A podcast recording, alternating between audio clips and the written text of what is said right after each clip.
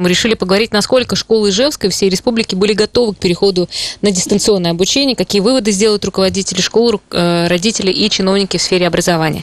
И вот на эту тему мы сегодня с удовольствием пообщаемся с нашим гостем по телефону Александр Георгиевич Балицкий, завуч гуманитарного лицея, сейчас с нами на связи. Здравствуйте, Александр Георгиевич. Добрый день. Да, здравствуйте. Здравствуйте, дорогие коллеги.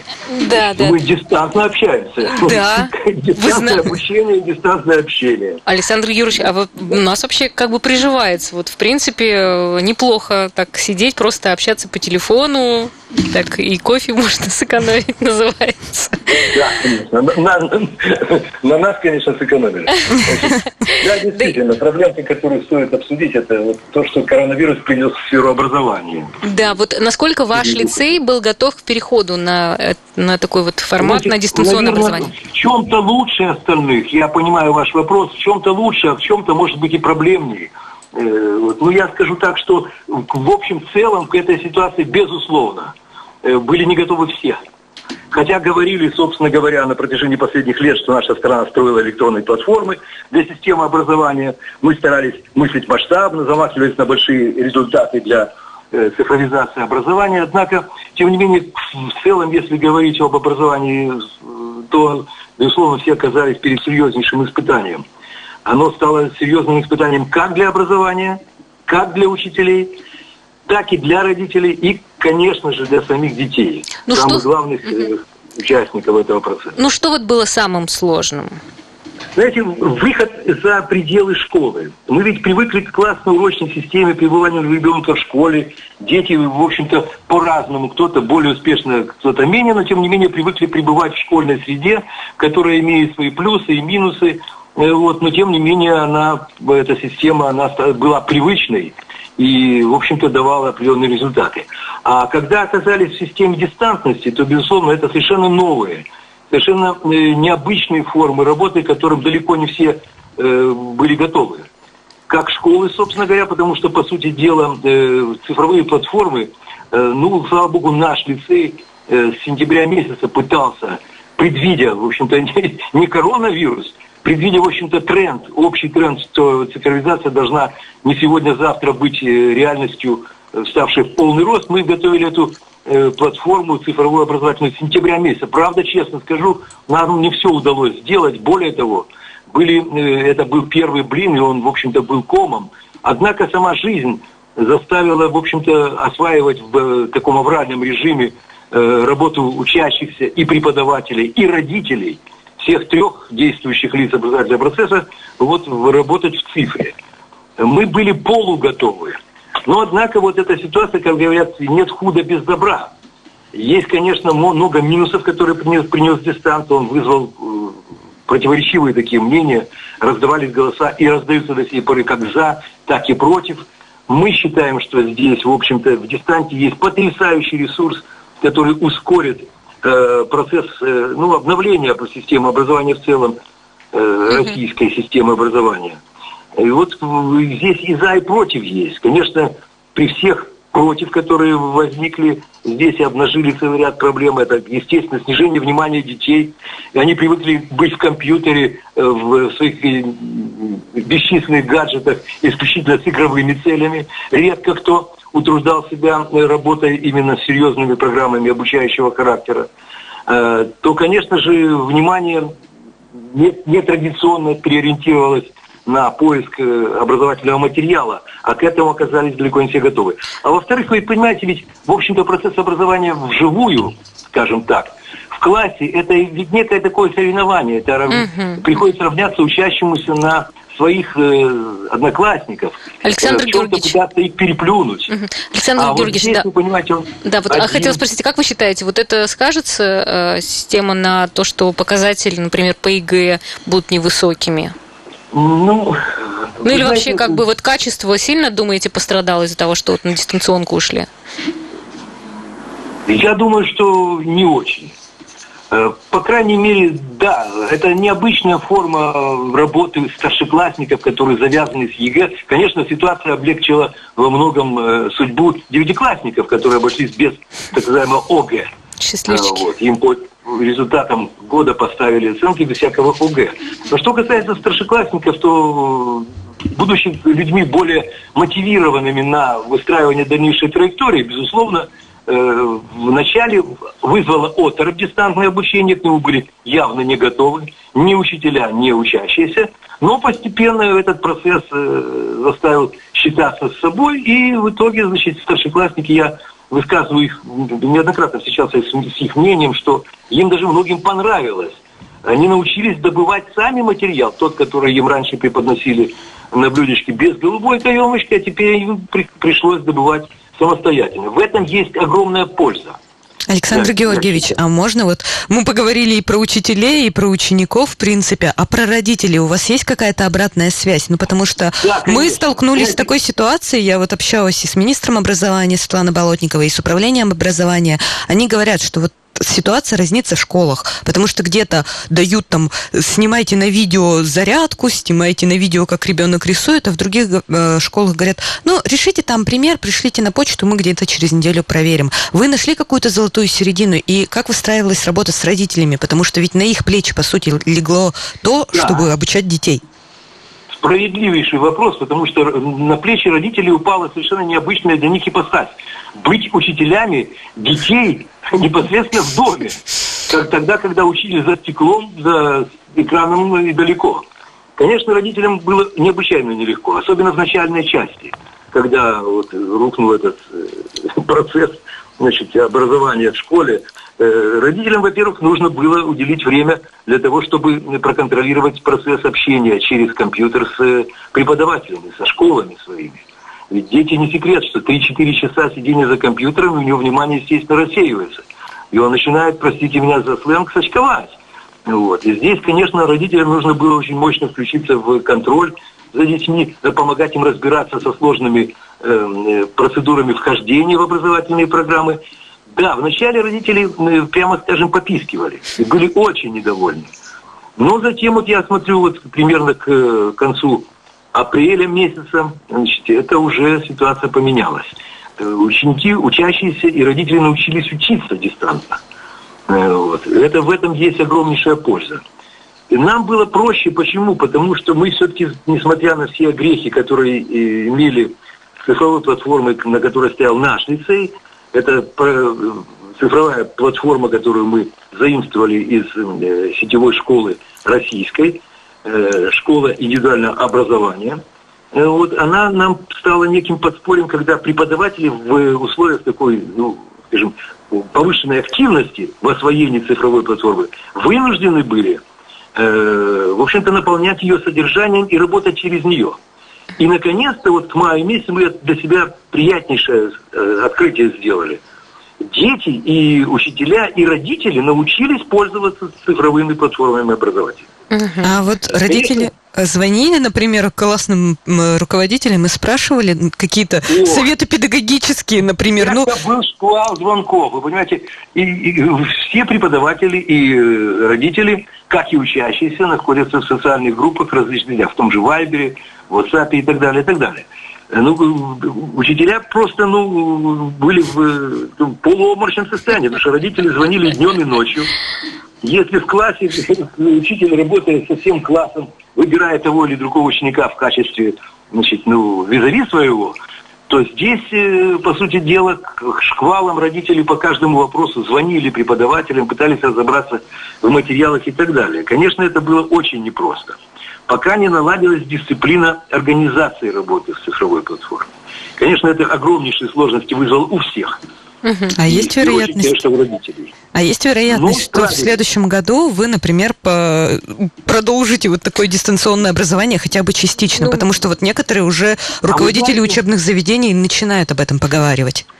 Вы знаете, сама жизнь заставляет к этому идти. Ведь, по сути дела, что дает э, вот, дистантное образование? Ну, оно мобилизует учащегося любого уровня, первого класса или там одиннадцатого класса, неважно, на э, некий такой подход к самоответственности в организации собственного образования. Ведь что такое ведь, дистант? Это огромнейшая личная социальная ответственность за то, что я и как я учусь. Это, э, скажем, такое консультационно-семинарское э, обучения. Ведь, по сути дела, э, дистант мы понимаем очень часто превратно, считая, что это просто на расстоянии через тот же самый э, какой-нибудь э, программный продукт типа Зума, преподаватель на расстоянии рассказывает то, что он рассказывал в классе. Нет. Дистанционное обучение – это не просто передача каких-то знаний, это э, система индивидуальных заданий для учащихся работа учитель-ученик в индивидуальном режиме. Ну, все равно многое ученик, теряется, мне кажется, когда по Zoom, например, ну, в большинстве ну, случаев это же знаете, ну, хочется общения как-то в коллективе. Это да дети, даже не списать там... ученику, в конце концов. Ну, как-то, ну, не знаю, мне кажется, сильно теряется. самый эффект, который вы испытываете, когда вы читаете книгу в электронной версии или тактильно Ну, если бы даже вот мы с вами сейчас бы в студии сидели бы, разговаривали, как-то живой Ой, ну, человек. Да, и вот сейчас мы с вами так далеко. Да, да, да. Ваши эмоции, эмоции, это совсем другое вот, дело. Я тоже Ничто не заменит живое слово, никогда. Хорошо. Конечно, что... У нас просто сейчас как раз вот, вот небольшая пауза, мы еще подумаем. Пожалуйста, пожалуйста, пожалуйста. Да, э, да, вы остаетесь, оставайтесь, пожалуйста, на линии, а мы продолжим буквально через некоторое время.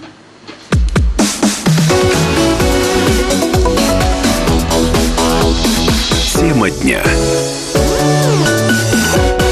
Здравствуйте, меня зовут Владимир Маркин. Слушайте радио «Комсомольская правда». На здоровье.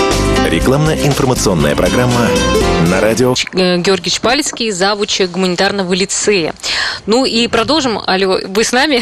Да, с удовольствием, конечно, я всегда с вами. Да, хорошо. Ну вот мы хотели еще у вас уточнить по поводу того, что вот э, вы сейчас стали сотрудничать с высшей школой экономики. Э, вообще в России есть да, множество... Да, много успешных да. вузов. Вот можно, расскажите нам, пожалуйста, что это за проект такой, почему именно с высшей школой экономики? удовольствием. Дело в том, что сама жизнь подтолкнула искать выходы из, в общем-то, ситуации, когда дистант и цифра становятся реальностью нашего образования. И к ней нужно не только готовить учащихся, готовить учителей, а искать также те э, вот реальные, э, скажем, программы, которые выводили бы э, учащегося возможность получить эффективное, приличное, достойное образование вот в новых э, форматах этих. И вот вся эта ситуация подтолкнула нас к поиску партнеров – и одним из передовых партнеров в нашей стране в области образования был, есть и остается, и будет есть Высшая школа экономики. Нам удалось за последние месяцы вот наладить очень плотный контакт, и он не случайен. Дело в том, что лицей достаточно давно шел э, долгие годы своей образовательной деятельности, используя передовые образовательные практики. И в результате накопил значительный, в общем-то, ресурс для того, чтобы организовать и обеспечить образование в модели старшей школы нового типа – а единственной такой очень мощной школой нового типа на сегодняшний день в России является э, распределенный лицей, который создан при высшей школе экономики. Ну, можно по, вот вот поподробнее, удалось... можно вот поподробнее, да, что будет получать, э, кого вы будете туда набирать, что будет получать Значит, И э, как будет организован учебный да. процесс в таком случае? Кто туда может прийти, то есть, ну, так интересно. Прийти может любой выпускник девятого класса, который имеет выдающие достижения в области освоения математики, русского языка и обязательно английского или другого какого-либо иностранного языка. А давайте Это остановимся на этом моменте, потому что что значит выдающиеся да. успехи? Ну, мы же понимаем, ну, что в разных школах... Приличные оценки, которые показывают, что он способен осваивать серьезные программы, которые разрабатываются нами совместно с Высшей школой экономики.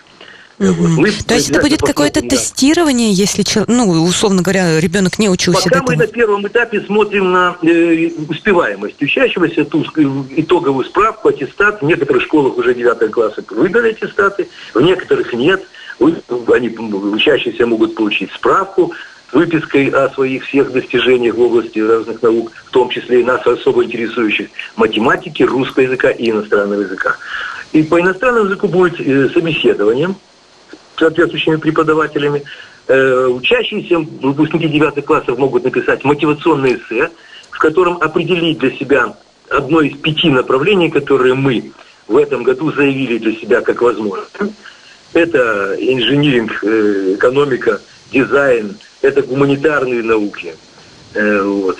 Мы планируем, что где-то вот в, июне месяце, в течение июня месяца выпускники девятых классов обратятся к нам на сайт, где подробно расписана вся система испытаний, которые, которые мы предлагаем им. Ну и планируем с 1 сентября, набрав соответствующие классы, э, приступить к обучению. Это обучение будет проходить совместно с э, программами, э, на программах, которые разработаны Высшей школе экономики и которые вполне могут быть реализованы здесь, в Ижевске, с привлечением лучших преподавателей, э, которые есть в нашей республике. Вот так мы планируем это делать. Ну, а потом, после того, как завершат обучение, будут какие-то у них плюсы, что ли, для поступления? Вы понимаете, тут же даже опередил в чем-то высшую школу экономики. Я не скрою. В начале 90-х годов был в Ижевске первый, по сути дела, прецедент создания подобного лицея, который, по сути дела, давал знания, а уже сам учащийся выбирал свою жизненную в какой вуз ему пойти. Самое главное дать ему такой уровень знаний современных условиях, который позволяет ему э, выдержать э, конкурентную битву за место под вузовским солнцем в любом вузе. Будь то высшая школа экономики, кстати, не обязательно, что учащиеся здесь в лицее, обучившиеся по этой особой программе старшей школы в рамках распределенного лицея, будут непременно э, приняты в высшую школу экономики. Нет, ни в коем случае. Просто они на, этой, на базе этой программы получат возможность, как и те 1900 учащихся, которые уже сегодня обучаются в распределенном лицее «Правда» в рамках Москвы, ну еще вот это первый такой пилотный опыт – выхода высшей школы экономики в регионы. И мы рады, что нам доверили вот это э, дело, uh-huh. что это, по сути дела, первый выход московской такой вот э, интересной лицейской формы обучения за пределы Москвы. Просто это ну, хорошая подготовка, которая позволит открывать выпускникам э, лицея, получивших образование по этой программе, в престижные вузы страны и не только. Сколько вы будете набирать у учащихся? Мы хотели бы, конечно, у нас пять направлений. Было бы идеально, если бы мы набрали на каждое из пяти направлений не более 20 человек на каждое, но это где-то сотня. Но я далек от того, чтобы в розовом свете видеть вот приток первого э, набора вот в таком большом количестве. Даже если мы наберем человек 20, 40, это уже будет хорошее подспорье для того, чтобы учащиеся в новой траектории образования с огромной долей самостоятельной работы, с огромной долей э, интенсивного модульного освоения знаний и компетенций, э, используя, скажем, такие э, проектную деятельность при проектировании собственного будущего, проектировании собственной карьеры. А это предполагает тьюторское сопровождение. Не только учительское, но и тьюторское. Получали в конечном итоге тот уровень знаний, который бы открывал им двери в престижные вузы любой точки России и мир, даже, возможно, и мира. А вот вы говорите про то, что вот в идеале бы набрать сотню по 20 человек на каждое направление. А вот не, напро... мне вот казалось, что напротив, на такие направления, чем меньше людей, тем больше внимания преподаватели ну, могут уделить, а, собственно, ученикам. Ну, то есть одно дело, когда у тебя 5 человек, с которым ты уделяешь ну, полностью вре- время. Правы, но 20 человек – это оптимальное э, наполнение класса, который, в общем-то, вполне позволяет работать на современных технологиях и доходить до каждого. Конечно, вот у нас сейчас есть и классы по 15-16 человек, конечно, чем меньше, тем оно и лучше. Но, в общем-то, максимально, если мы наберем даже 16 в класс, это тоже неплохо. Мы пока поставили планку такую не более 20, ни в коем случае не более 20, потому что затем уже теряется эффективность работы Угу. Хорошо, Александр Георгиевич, да. Ну как вы планируете? Вот у вас какой сценарий э, к следующему учебному году? Значит, а, мы... Да. Да, я вас понял. В течение июня мы попытаемся сделать набор. Вот уже сегодня идет запись. С первого числа мы открыли и вывесили на сайте лицейском подробную информацию о условиях приема набора. Мы набираем, кстати, не только в 10 класс, мы в 5 и в 9, учитывая, что это грядущие Э, будущие потребители такой старшей школы, которая оформится через несколько лет. Мы сегодня только начали, первый шаг сделали. Но нужно думать о завтрашнем дне, когда в эту школу должны прийти подготовленные к соответствующей самостоятельности, ответственности ребята. Поэтому и в пятый класс мы набираем. Конечно, это будет учиться не по программе высшей школы экономики, по той программе, которая есть в лицее, но думая о завтрашнем дне, мы уже готовимся это сегодня. Так вот, э, значит, э, эти э, ребята, которые будут в июне набираться, мы планируем где-то к первому июля уже вырисуется примерно состояние значит, набора. Затем мы планируем в августе месяце специально с этими ребятами, отобранными в лицей, э, трехдневную, четырехдневную смену лагерную сделать для того, чтобы для каждого определить индивидуальную траекторию образования. Это очень важный момент в освоении Э, программы старшей школы нового Ясно. типа. А вот то, что касается требований Роспотребнадзора, вот Да. насколько у вас будет все эти соблюдаться, ну, насколько вы готовитесь к тому, что принять учащихся, чтобы они уже, ну, не, не, не Знаете, дистанционно, а оффлайн учились? Я понимаю, значит, и, разумеется, в летний период мы сам лицей готовим к тому, чтобы принять соответствующее количество учащихся.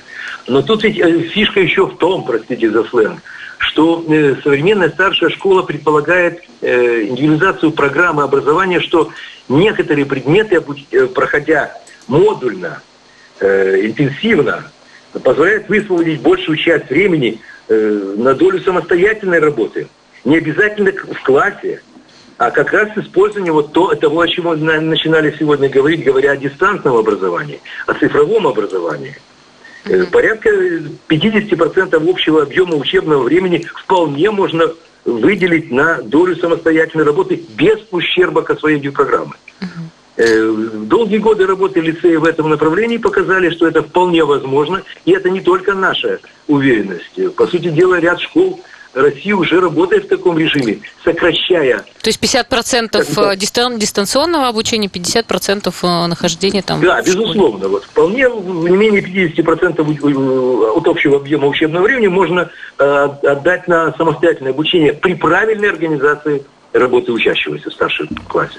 А А здесь, безусловно, нужно тьюторское сопровождение, поддержка, к которой мы тоже готовы. Ну, рады, наверное, будут школьники. Ну, с другой стороны, мне кажется, общение с одноклассниками все равно им Ну, пришел интересно. 50% времени, Да, пообщался, знаете, остальное все сам поделал. Одна из проблем, которую породила проблема вот, э, дистанционного обучения, это нехватка общения.